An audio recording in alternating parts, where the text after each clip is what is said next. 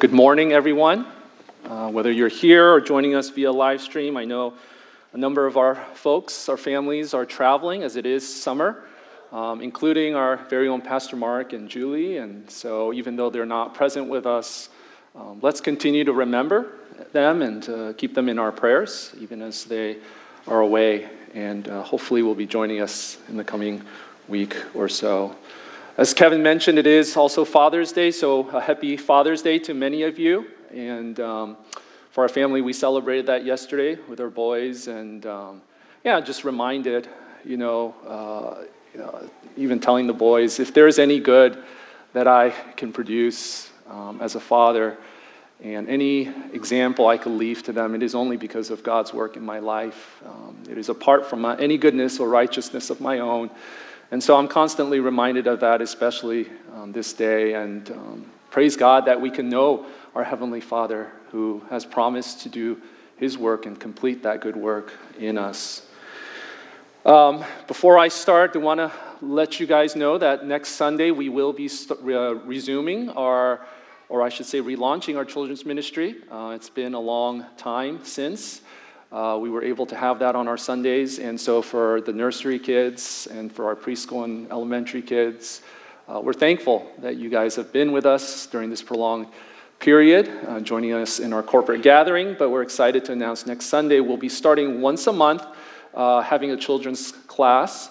Uh, and then hopefully we'll move uh, past that to having things on a more regular basis. And so, if you're a parent, just expect an email from somebody on our um, Cornerstone servant team, and we'll be taking signups and letting you know more information about that. Well, this morning we are going to return to the book of Leviticus, and if you were here with us last Sunday, we did sort of a general overview of the book, and what we saw was that the major theme of this book is the theme of the holiness of God the holiness of God. And if I can have my first slide, what Leviticus teaches us through the various laws and statutes, the ordinances, and rituals that comprise this ancient book are three things God's desire for fellowship with his people. It's also his requirement of holiness for his people and God's provision of grace for his people. And all three of these points flow out of God's holy character, that He is set apart, separate, and distinct as the Holy One of Israel. He's the one that had delivered His chosen people out of slavery in Egypt so that they might be His treasured possession, a kingdom of priests and a holy nation.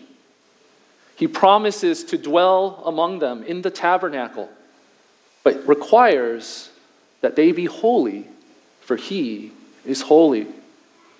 They were to be consecrated to the Lord their God, totally committed to him in every aspect of their lives, from their corporate worship to their relationship to their business transactions. No significant area of life escaped God's calling to be wholly devoted to him without compromising his absolute standard of holiness, God graciously provides a means by which his people can approach his holy presence through the sacrificial system and the ordained priesthood. It is in this context that we learned about the Day of Atonement in Leviticus chapter 16, which serves as the theological epicenter of not only the book of Leviticus, but of the entire Pentateuch. On this special day, the high priest would enter the most holy place behind the veil of the tabernacle and offer atonement through blood for all the sins of Israel. We saw that this ceremony ultimately points us to Christ. He is our great high priest and the sacrificial Lamb of God, whose substitutionary atonement on the cross removes our sin once and for all and grants us access to the holy presence and throne of God. Now, when we consider the application of Leviticus to our present lives, it starts not with us, but with God. Right? And what we see is that God has revealed himself through these Old Covenant laws, statutes, and regulations. While the Levitical laws about sacrifices, priesthood, and purification were meant for Israel back then and ultimately fulfilled in Christ, who is the end of the law, they communicate timeless truths about who God is and what His will is for those whom He has claimed for Himself. Remember, our eternal God is unchanging in His nature, in His purposes, and in His promises.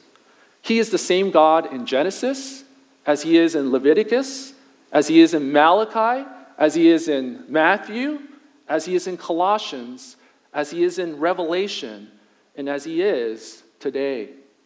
And we are called to behold Him as He is and as He always will be. This knowledge and revelation of God ultimately leads to the fundamental question of our worship. Does our worship of God conform to whom He has revealed Himself to be, who He truly is, according to the book of Leviticus?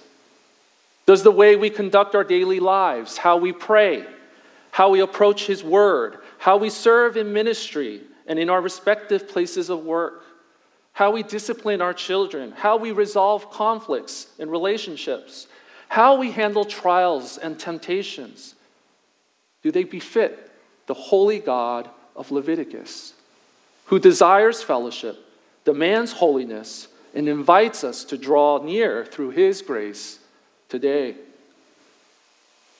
I'll be the first to admit that in the past, I've been guilty of finding Leviticus to be boring and irrelevant. Doing my quiet time in the book of Leviticus felt like a chore.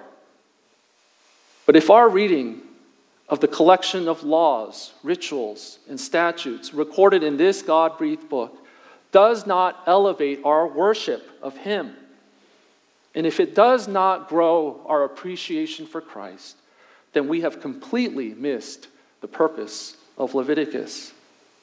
At the end of the day, the holiness of God is meant to draw us to worship Him in fear and reverence. In light of this understanding, this morning we will continue to focus on God's holiness in Leviticus, but from a slightly different angle. Within this book of ancient laws and regulations, we find a particular narrative that illustrates the danger of approaching God's holy presence. Through the negative example of Nadab and Abihu, found in Leviticus chapter 10, we will learn how the Lord is to be treated as holy, especially by those who are called to represent his holiness to others. We will also learn how God's judgment is to be expected when his commands are ignored, abused, or taken lightly. So go ahead and turn to Leviticus chapter 10. But before we read our passage, let me quickly set the scene, if I can have my next slide. If we consider the overall structure of Leviticus, our passage is found in the second section of Leviticus, in chapters 8 through 10. In chapters 1 through 7, we find details regarding the sacrificial system how the burnt offering, the grain offering, the peace offering, the guilt offering, and the sin offering were to be presented before God in the manner He prescribed. Chapters 8 through 10 concern the priesthood. In particular, how Aaron and his sons were to mediate these sacrifices on behalf of the people. Extending outward from Israel's central worship, when we get to chapters 11 through 15, God prescribes specific laws regarding purification among the community of his people. And they lead to chapter 16, where instructions are given regarding the Day of Atonement.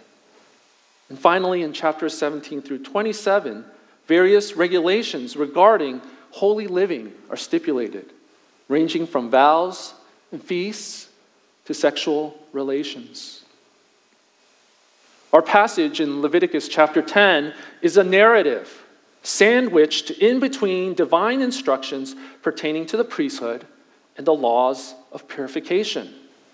Within the large collection of laws and regulations that serve to communicate his holiness to his people, God interjects with a historical account involving two of Aaron's sons.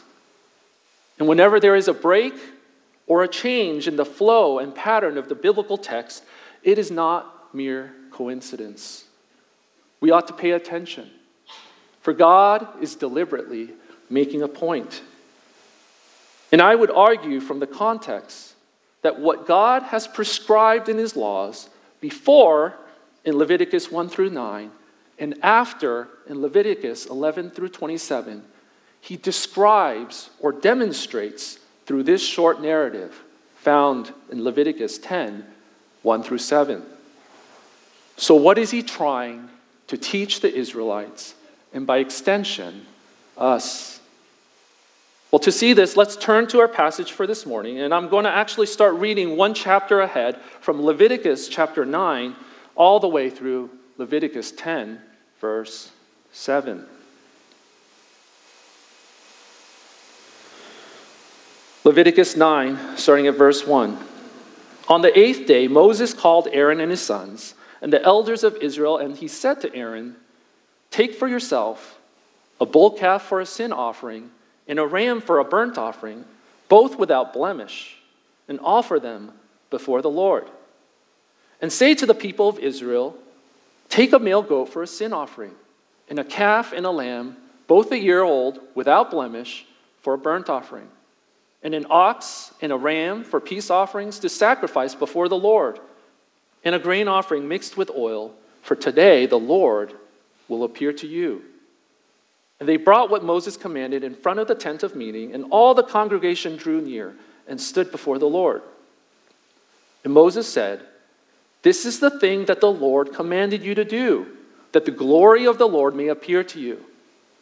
Then Moses said to Aaron, Draw near to the altar and offer your sin offering and your burnt offering, and make atonement for yourself and for the people. And bring the offering of the people and make atonement for them as the Lord has commanded. So Aaron drew near to the altar and killed the calf with the sin offering, which was for himself. And the sons of Aaron presented the blood to him. And he dipped his finger in the blood, put it on the horns of the altar, and poured out the blood at the base of the altar. But the fat and the kidneys and the long lobe of the liver from the sin offering he burned on the altar as the Lord commanded Moses. The flesh and the skin he burned up with fire outside the camp. Then he killed the burnt offering. And Aaron's sons handed him the blood, and he threw it against the sides of the altar. And they handed the burnt offering to him piece by piece, and the head, and he burned them on the altar. And he washed the entrails and the legs and burned them with the burnt offering on the altar. Then he presented the people's offering and took the goat of the sin offering that was for the people and killed it and offered it as a sin offering like the first one. And he presented the burnt offering and offered it according to the rule. And he presented the grain offering, took a handful of it, and burned it on the altar besides the burnt offering of the morning. Then he killed the ox and the ram, the sacrifice of peace offerings for the people. And Aaron's sons handed him the blood, and he threw it against the sides of the altar. But the fat pieces of the ox and of the ram, the fat tail, and that which covers the entrails and the kidney and the long lobe of the river, liver, they put the fat pieces on the breasts, and he burned the fat pieces on the altar. But the breasts and the right thigh Aaron waved for a wave offering before the Lord as Moses commanded. Then Aaron lifted up his hands toward the people and blessed them. And he came down from offering the sin offering and the burnt offering and the peace offerings and Moses and Aaron went into the tent of meeting. And when they came out, they blessed the people. And the glory of the Lord appeared to all the people. And fire came out from before the Lord and consumed the burnt offering and the pieces of fat on the altar. And when all the people saw it, they shouted and fell on their faces chapter 10. Now, Nadab and Abihu the sons of Aaron each took his censer and put fire in it and laid incense on it and offered an authorized fire before the Lord, which he had not commanded them. And fire came out from before the Lord and consumed them, and they died before the Lord. Then Moses said to Aaron, This is what the Lord has said Among those who are near me, I will be sanctified. And before all the people, I will be glorified. And Aaron held his peace. And Moses called Mishael and Elzaphan, the sons of Uzziel, the uncle of Aaron, and said to them, Come near, carry your brothers away from the front of the sanctuary and out of the camp. So they came near and carried them in their coats out of the camp, as Moses had said. And Moses said to Aaron and to Eleazar and Ithamar, his sons, Do not let the hair of your heads hang loose, and do not tear your clothes, lest you die, and wrath come upon all the congregation. But let your brothers, the whole house of Israel, bewail the burning that the Lord has kindled. Do not go outside the entrance of the tent of meeting, lest you die. For the anointing oil of the Lord is upon you. And they did according to the word of Moses. It's the word of the Lord. If I could have my next slide. From Leviticus uh, chapter 10, verses 1 through 7, we are given four demands that the holiness of God places upon our lives. Four demands that the holiness of God places upon our lives. First, God's holiness demands that we act according to His word. Second, God's holiness demands that those who approach him rightly regard and represent his holiness before others. God's holiness, thirdly, demands separation from all that is unclean and defiled. And fourthly, God's holiness demands that we affirm his righteous judgment. I'll go over each of those in a few moments. But as we just read, Leviticus chapter 9 closes with Israel witnessing a lofty vision of God's glory as he sends fire to consume the sacrifice offered by Aaron and his sons. Leviticus chapter 10 opens with two of Aaron's sons, Nadab and Abihu, being struck down by the very same fire from the Lord. Juxtaposed and contrasted Leviticus 9 and 10 together highlight the blessing in the danger of God's holy presence. And as we move from chapter 9 to chapter 10, we go from a spiritual high to a low point in the history of Israel. It follows a recurrent pattern we see throughout Scripture, starting back in the Garden of Eden with Adam and Eve's rebellion and expulsion from paradise. Now, who exactly are Nadab and Abihu? Can I get my next slide? Well, according to Leviticus 10, verse 1, they are two of Aaron's sons, meaning they were nephews of Moses, who was Israel's leader at that time. Aaron had two other sons, Eleazar and Ithamar, according to Leviticus 10, verse 6. This is affirmed when we go back to Exodus 6:23 and trace the genealogy of Aaron's family. There we read, Aaron took as his wife Elisheba, the daughter of Amminadab, and the sister of Nahshon, and she bore him Nadab, Abihu, Eleazar, and Ithamar. When we get to Exodus 24, we learn how Nadab and Abihu encountered the holy presence of God on Mount Sinai. Then God said to Moses, Come up to the Lord, you and Aaron, Nadab and Abihu, 70 of the elders of Israel, and worship from afar. Moses alone shall come near to the Lord, but the others shall not come near, and the people shall not come up with him. Then Moses and Aaron, Nadab and Abihu, and 70 of the elders of Israel went up, and they saw the God of Israel. In case you didn't catch that, Nadab and Abihu were amongst the privileged few to have had a divine encounter and live to tell about it. Four chapters later, in Exodus 28, verse 1, we read, Then bring to you Aaron, your brother, and his sons with him from among the people of Israel to serve me as priests. Aaron and Aaron's sons, Nadab and Abihu, Eleazar and Ithamar. They received a divine calling and were set apart from among the tribe of Levi and from all of Israel to serve within the tabernacle where God promised to dwell with his covenant people. Skipping ahead to Leviticus chapter 8, we read about the ordination of Aaron and his sons. This was a special dedication ceremony to consecrate and set apart Aaron and his sons as God's chosen priests, according to Exodus 29. As part of the ordination, Moses presents on behalf of Aaron and his sons a sin offering, a burnt offering, and a wave offering. After making sacrifices, he commissions them to service in verses 34 through 36, saying, As has been done today, the Lord has commanded to be done to make atonement for you.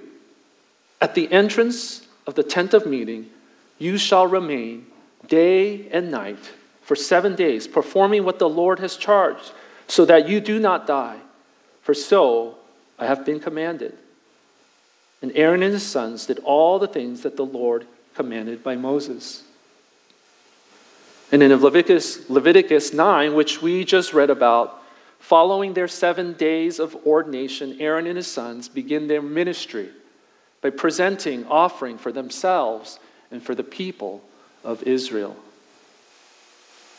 As we come to Leviticus 10, verses 1 through 7, our passage for this morning, we learn that Nadab and Abihu had the privilege of belonging to the priestly line of Aaron. Not only had they witnessed firsthand God's mighty deliverance from Egypt, but along with the 70 elders, they encountered his divine presence on Mount Sinai and got closer to God than any Israelite apart from Moses and Aaron. They were called and ordained to serve in the tabernacle and were in line to replace Aaron as the high priest one day. Yet none of these privileges and opportunities would spare their life from God's holy wrath.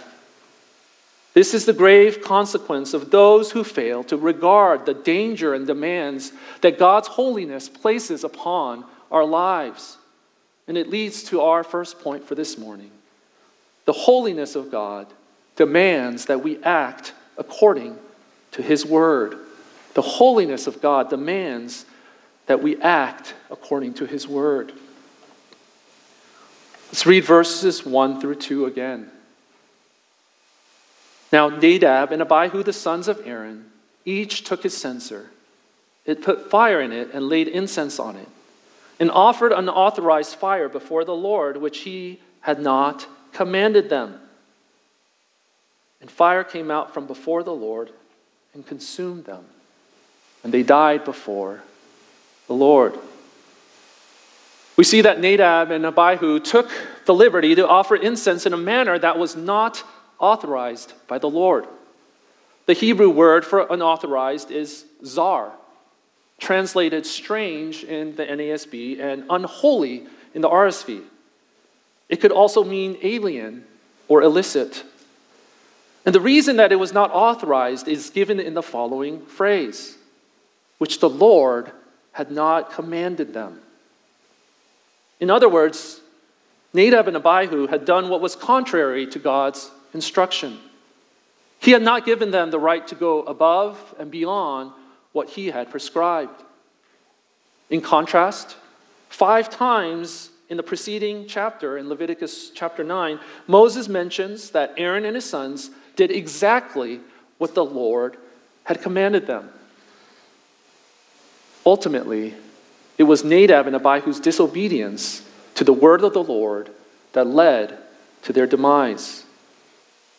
Now, over the centuries, scholars and commentators have speculated on what their actual uh, offense committed was that warranted such a severe judgment.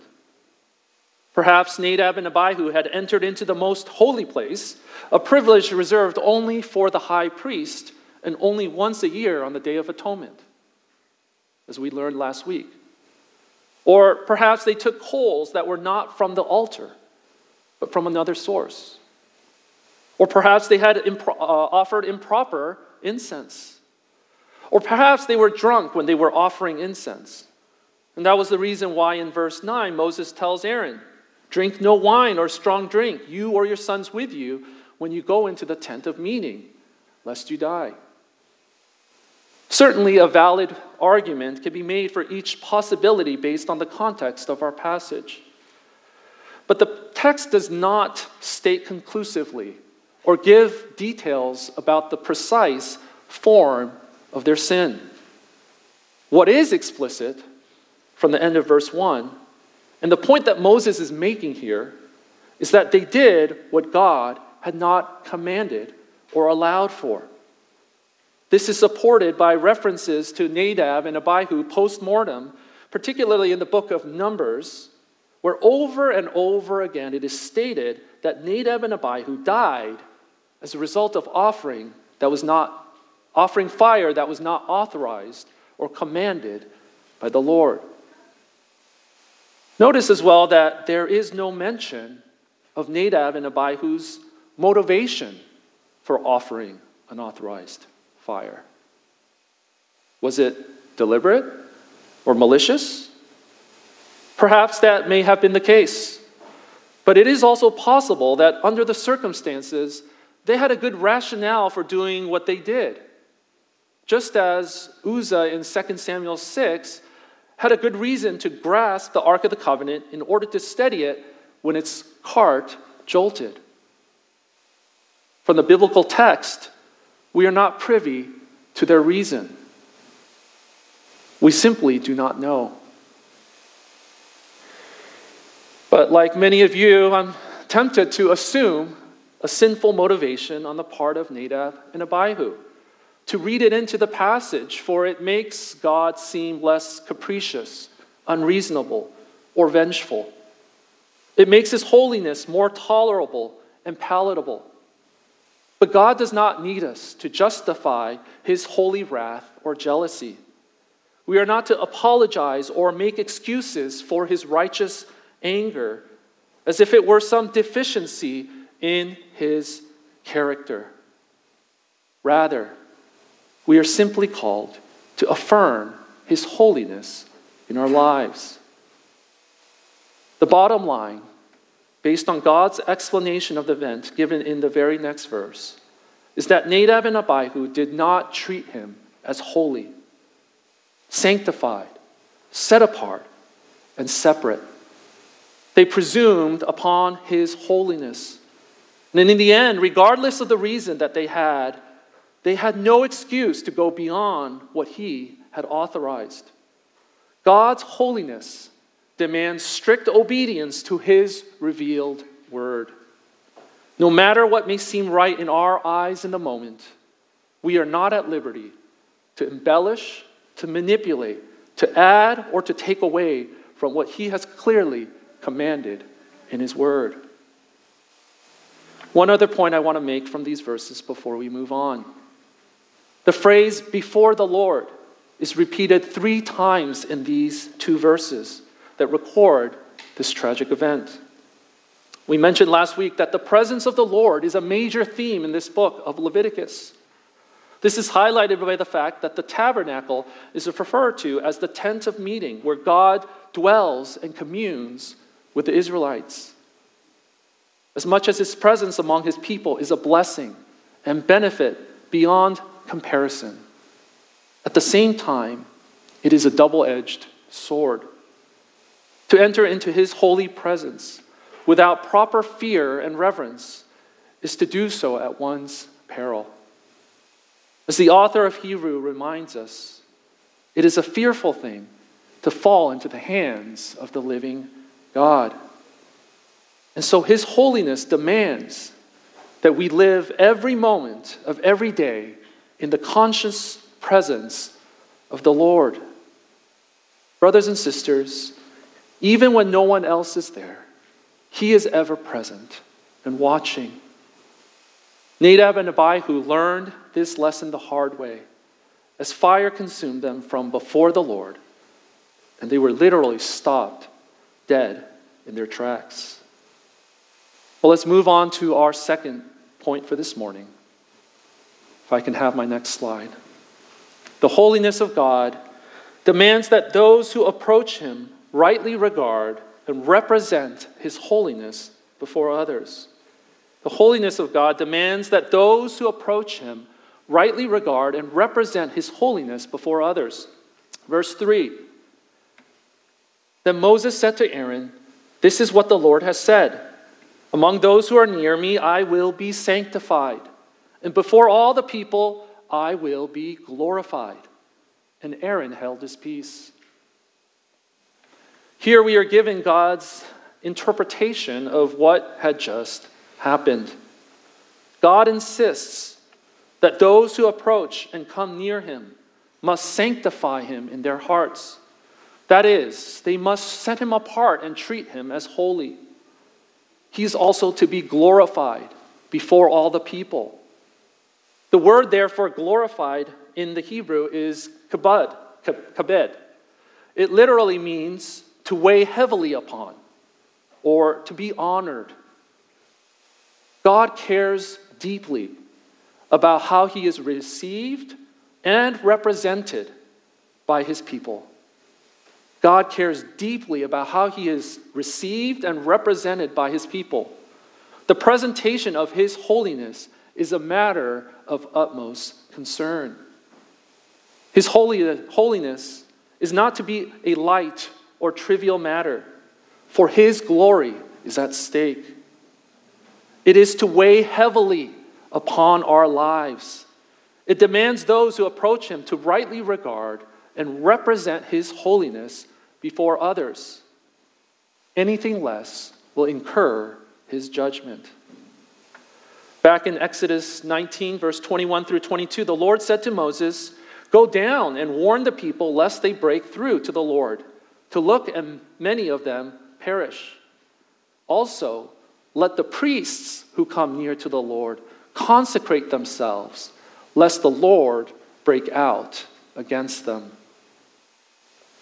Nadab and Abihu failed to heed this warning. Through their actions, they showed an utter disregard for the holiness of God. As priests, they also failed to guard the people's perception of his holiness when it was clearly their duty to do so. And as a result, they placed themselves under divine judgment, for he promises to be glorified at all cost, even if it means striking down those who make light of his holiness. God expects those who are in a privileged position to lead people into his worship and presence to take their role seriously. Back then, for the nation of Israel, this pertains specifically to the priests, who are not only to facilitate atonement, but also to demonstrate God's holiness to all the people. While the Levitical priesthood has been replaced and surpassed by Jesus Christ, our great high priest, God's expectations are still the same for those who represent his holiness before others. The same principle is found and applied in the New Testament when it comes to leadership in the church and in the home. As we studied in Titus and 1 Timothy, the holiness of God must be upheld and displayed in the lives of those who serve as pastors, elders, and deacons. By extension, the same should be true of discipleship group leaders, ministry leaders, and those who teach in our children's ministry. In the home, husbands and fathers are to reflect the holy love of God to their wives and to their children. Ephesians 5. God's standard of holiness is singular and absolute. There is not one for the priests and another for the common people, one for the pastor and another for the congregation. Yet there is greater accountability for those who are called to serve in positions of authority, privilege, and leadership. Hence, James writes Not many of you should become teachers, my brothers, for you know that we who teach will be judged with greater strictness. Brothers and sisters, do we rightly regard the holiness of God in our lives? Do we set Him apart as holy at home, at work, at school, at church, in private, and in public? Or do we simply pay lip service to His holiness? For those of us who are called to spiritual leadership in the home and in the church, do we take seriously our responsibility to guard the perception of God's holiness before others? We see Aaron's response to God's holiness at the end of verse 3. Having witnessed his two eldest sons consumed by the wrath of God, Aaron held his peace. He was left speechless. He had nothing to say. He offered no rebuttal, for he understood that God's holiness demands those who approach him to rightly regard and represent his holiness before others. And to presume upon his holiness is to expose oneself to possible danger. Moving on to verse 4, we come to our third point for this morning. The holiness of God demands separation from all that is unclean and defiled. The holiness of God demands separation from all that is unclean and defiled. Verse 4 And Moses called Mishael and Elzaphan, the sons of Uzziel, the uncle of Aaron, and said to them, Come near, carry your brothers away from the front of the sanctuary and out of the camp. So they came near and carried them in their coats out of the camp as Moses had said. We won't spend as much time on our final two points, but here's a critical implication that should not be overlooked God's holiness cannot tolerate anything that is defiled or unclean. And that includes human corpses. Anything profane or unholy was not fit to be in the presence of the Holy One of Israel. It needed to be removed and excluded from his holy sanctuary. Aaron and his sons, his other sons, being priests and set apart for God's holy service, were forbidden from coming close to the incinerated bodies, lest they become defiled themselves. For that reason, Moses calls upon Mishael and Elzaphan to carry the corpses of Nadab and Abihu out of the camp. The call to separate from all that is unclean and defiled is highlighted in the very next section of Leviticus, chapters 11 through 15, where the laws of purification are laid out. Leprosy, childbirth, bodily discharge, and consuming unclean foods all render one unclean.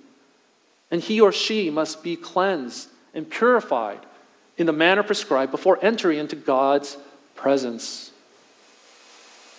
As stated earlier, these Old Covenant laws no longer apply to us as New Testament believers. However, the principle of separation that God's holiness calls for still stands today. When reflecting on this idea that God's holiness calls us to separate from all that is unclean and defiled, I cannot help but think of the world that we live in. Our calling as a church is to be a light for the gospel in our homes, in our schools, in our places of work. And yet, one of the greatest, if not the greatest, danger and temptation we face as a church is worldliness. It's the influence of the world upon our lives, especially as we live and work in an area of much prosperity and wealth. And if we are to be honest with ourselves, oftentimes our appetite and attraction for the things of this world are greater than our desire for the holiness of God. But in his high priestly prayer, recorded in John 17, Jesus prayed specifically for his disciples. Not that we would be taken out of the world, but that we would be sanctified in the truth. As He sends us out into the world, we are to be set apart and devoted entirely and exclusively to Him. And we are to keep ourselves unstained from the world, having been called out of darkness into His marvelous light. Of course, this doesn't mean that we completely cut ourselves off from society and live in a bubble, as many religious cults and even some in the Christian homeschooling movement would advocate. For Jesus made clear that what defiles a man or a person is not what goes into our mouths, but what proceeds from our heart. What it does mean is that we are to guard our affections and appetites, to abstain from the passions of the flesh, and to separate, reject, and disassociate from anything and everything that defiles the holiness of God. The call to holiness is a call to be separate unto the Lord. We are not to be conformed to this world, but transformed by the power of the gospel. Romans 12, 2. We are not to be unequally yoked with unbelievers, but separate from them, says the Lord. 2 Corinthians 6, 14 through 17. We are not to love the world or the things in the world, for all that is in the world, the desires of the flesh and the desires of the eyes and the pride of life is not from the Father, but is from the world. 1 John 2 15 through 16. Our lives are to be wholly devoted to Him. How often do you and I think about the holiness of God in our day to day decisions? How we spend our time, where we invest our money, what shows we watch, what activities we participate in, what relationships we pursue. Others may accuse us of being hard lined or legalistic, even by those inside the church. But if our genuine desire is to be pleasing to Him in every way, then according to Hebrews 12, through 12 14, we ought to strive for holiness, without which no one will see the Lord. This leads to our fourth and final point for this morning. The holiness of God demands that we affirm his righteous judgment. The holiness of God demands that we affirm his righteous judgment. Verse 6 and 7. And Moses said to Aaron and to Eleazar and Ithamar, his sons, do not let the hair of your heads hang loose, and do not tear your clothes, lest you die, and wrath come upon all the congregation. But let your brothers, the whole house of Israel, bewail the burning that the Lord has kindled. And do not go outside the entrance of the tent of meeting, lest you die, for the anointing oil of the Lord is upon you. And they did according to the word of Moses. Whether you are a parent today or not, let us for a moment put ourselves in Aaron's shoes. You've just witnessed your children disciplined by the Lord. How easy would it be for you to hear those words, let alone obey them? How many of us in that situation would question God's goodness rather than acknowledge his holiness?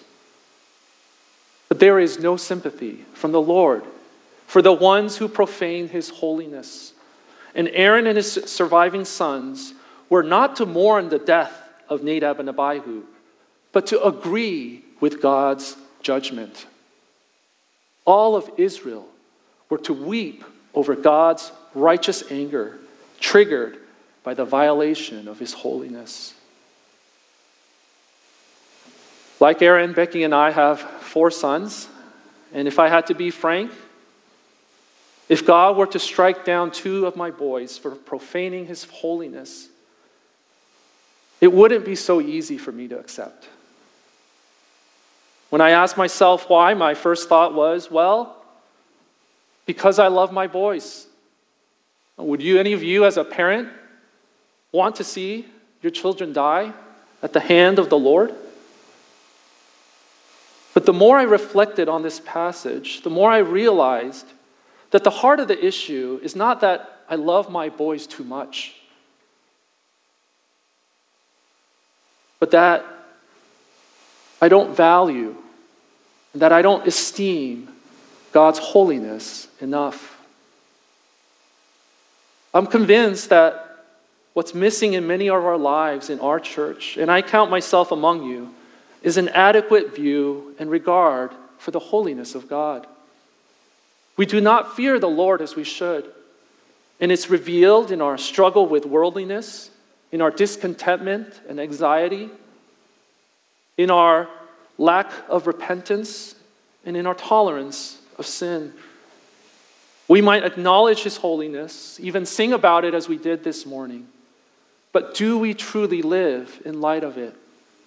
Recognizing that His holy wrath is as much a divine perfection as His love, His mercy, and His grace.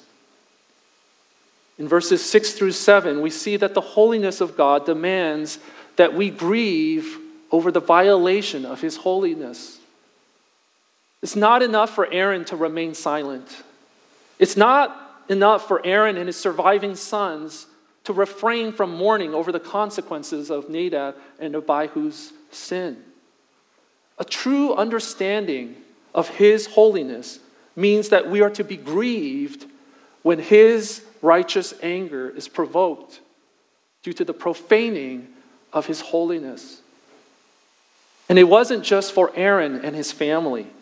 It says, the whole house of Israel was to bewail the burning that the Lord had kindled.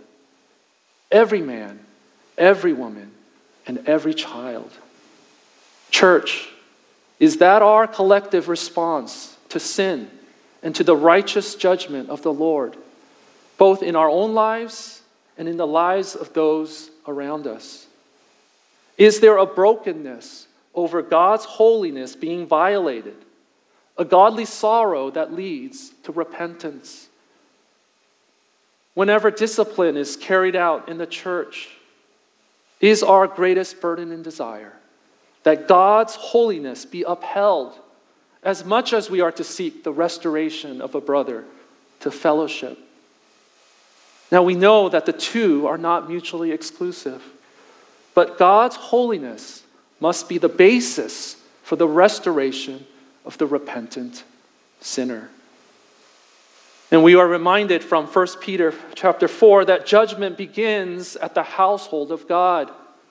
It begins with us, not with them outside the church. As a loving father does not discipline the kids down the street, but his own, God disciplines us for our good, that we may share in his holiness. Listen to what J.C. Ryle writes in his book on holiness. Holiness is the habit of being of one mind with God according as we find his mind described in Scripture. It is the habit of agreeing with God's judgment, hating what he hates, loving what he loves, and measuring everything in this world by the standard of his word. He who most entirely agrees with God, he is the most holy man. End quote. So let me ask Are you such a man or woman? Do you confess and agree with God's judgment? Do you hate what he hates, love what he loves, and grieve over what grieves him? Do you measure everything in your life by the standard of his word?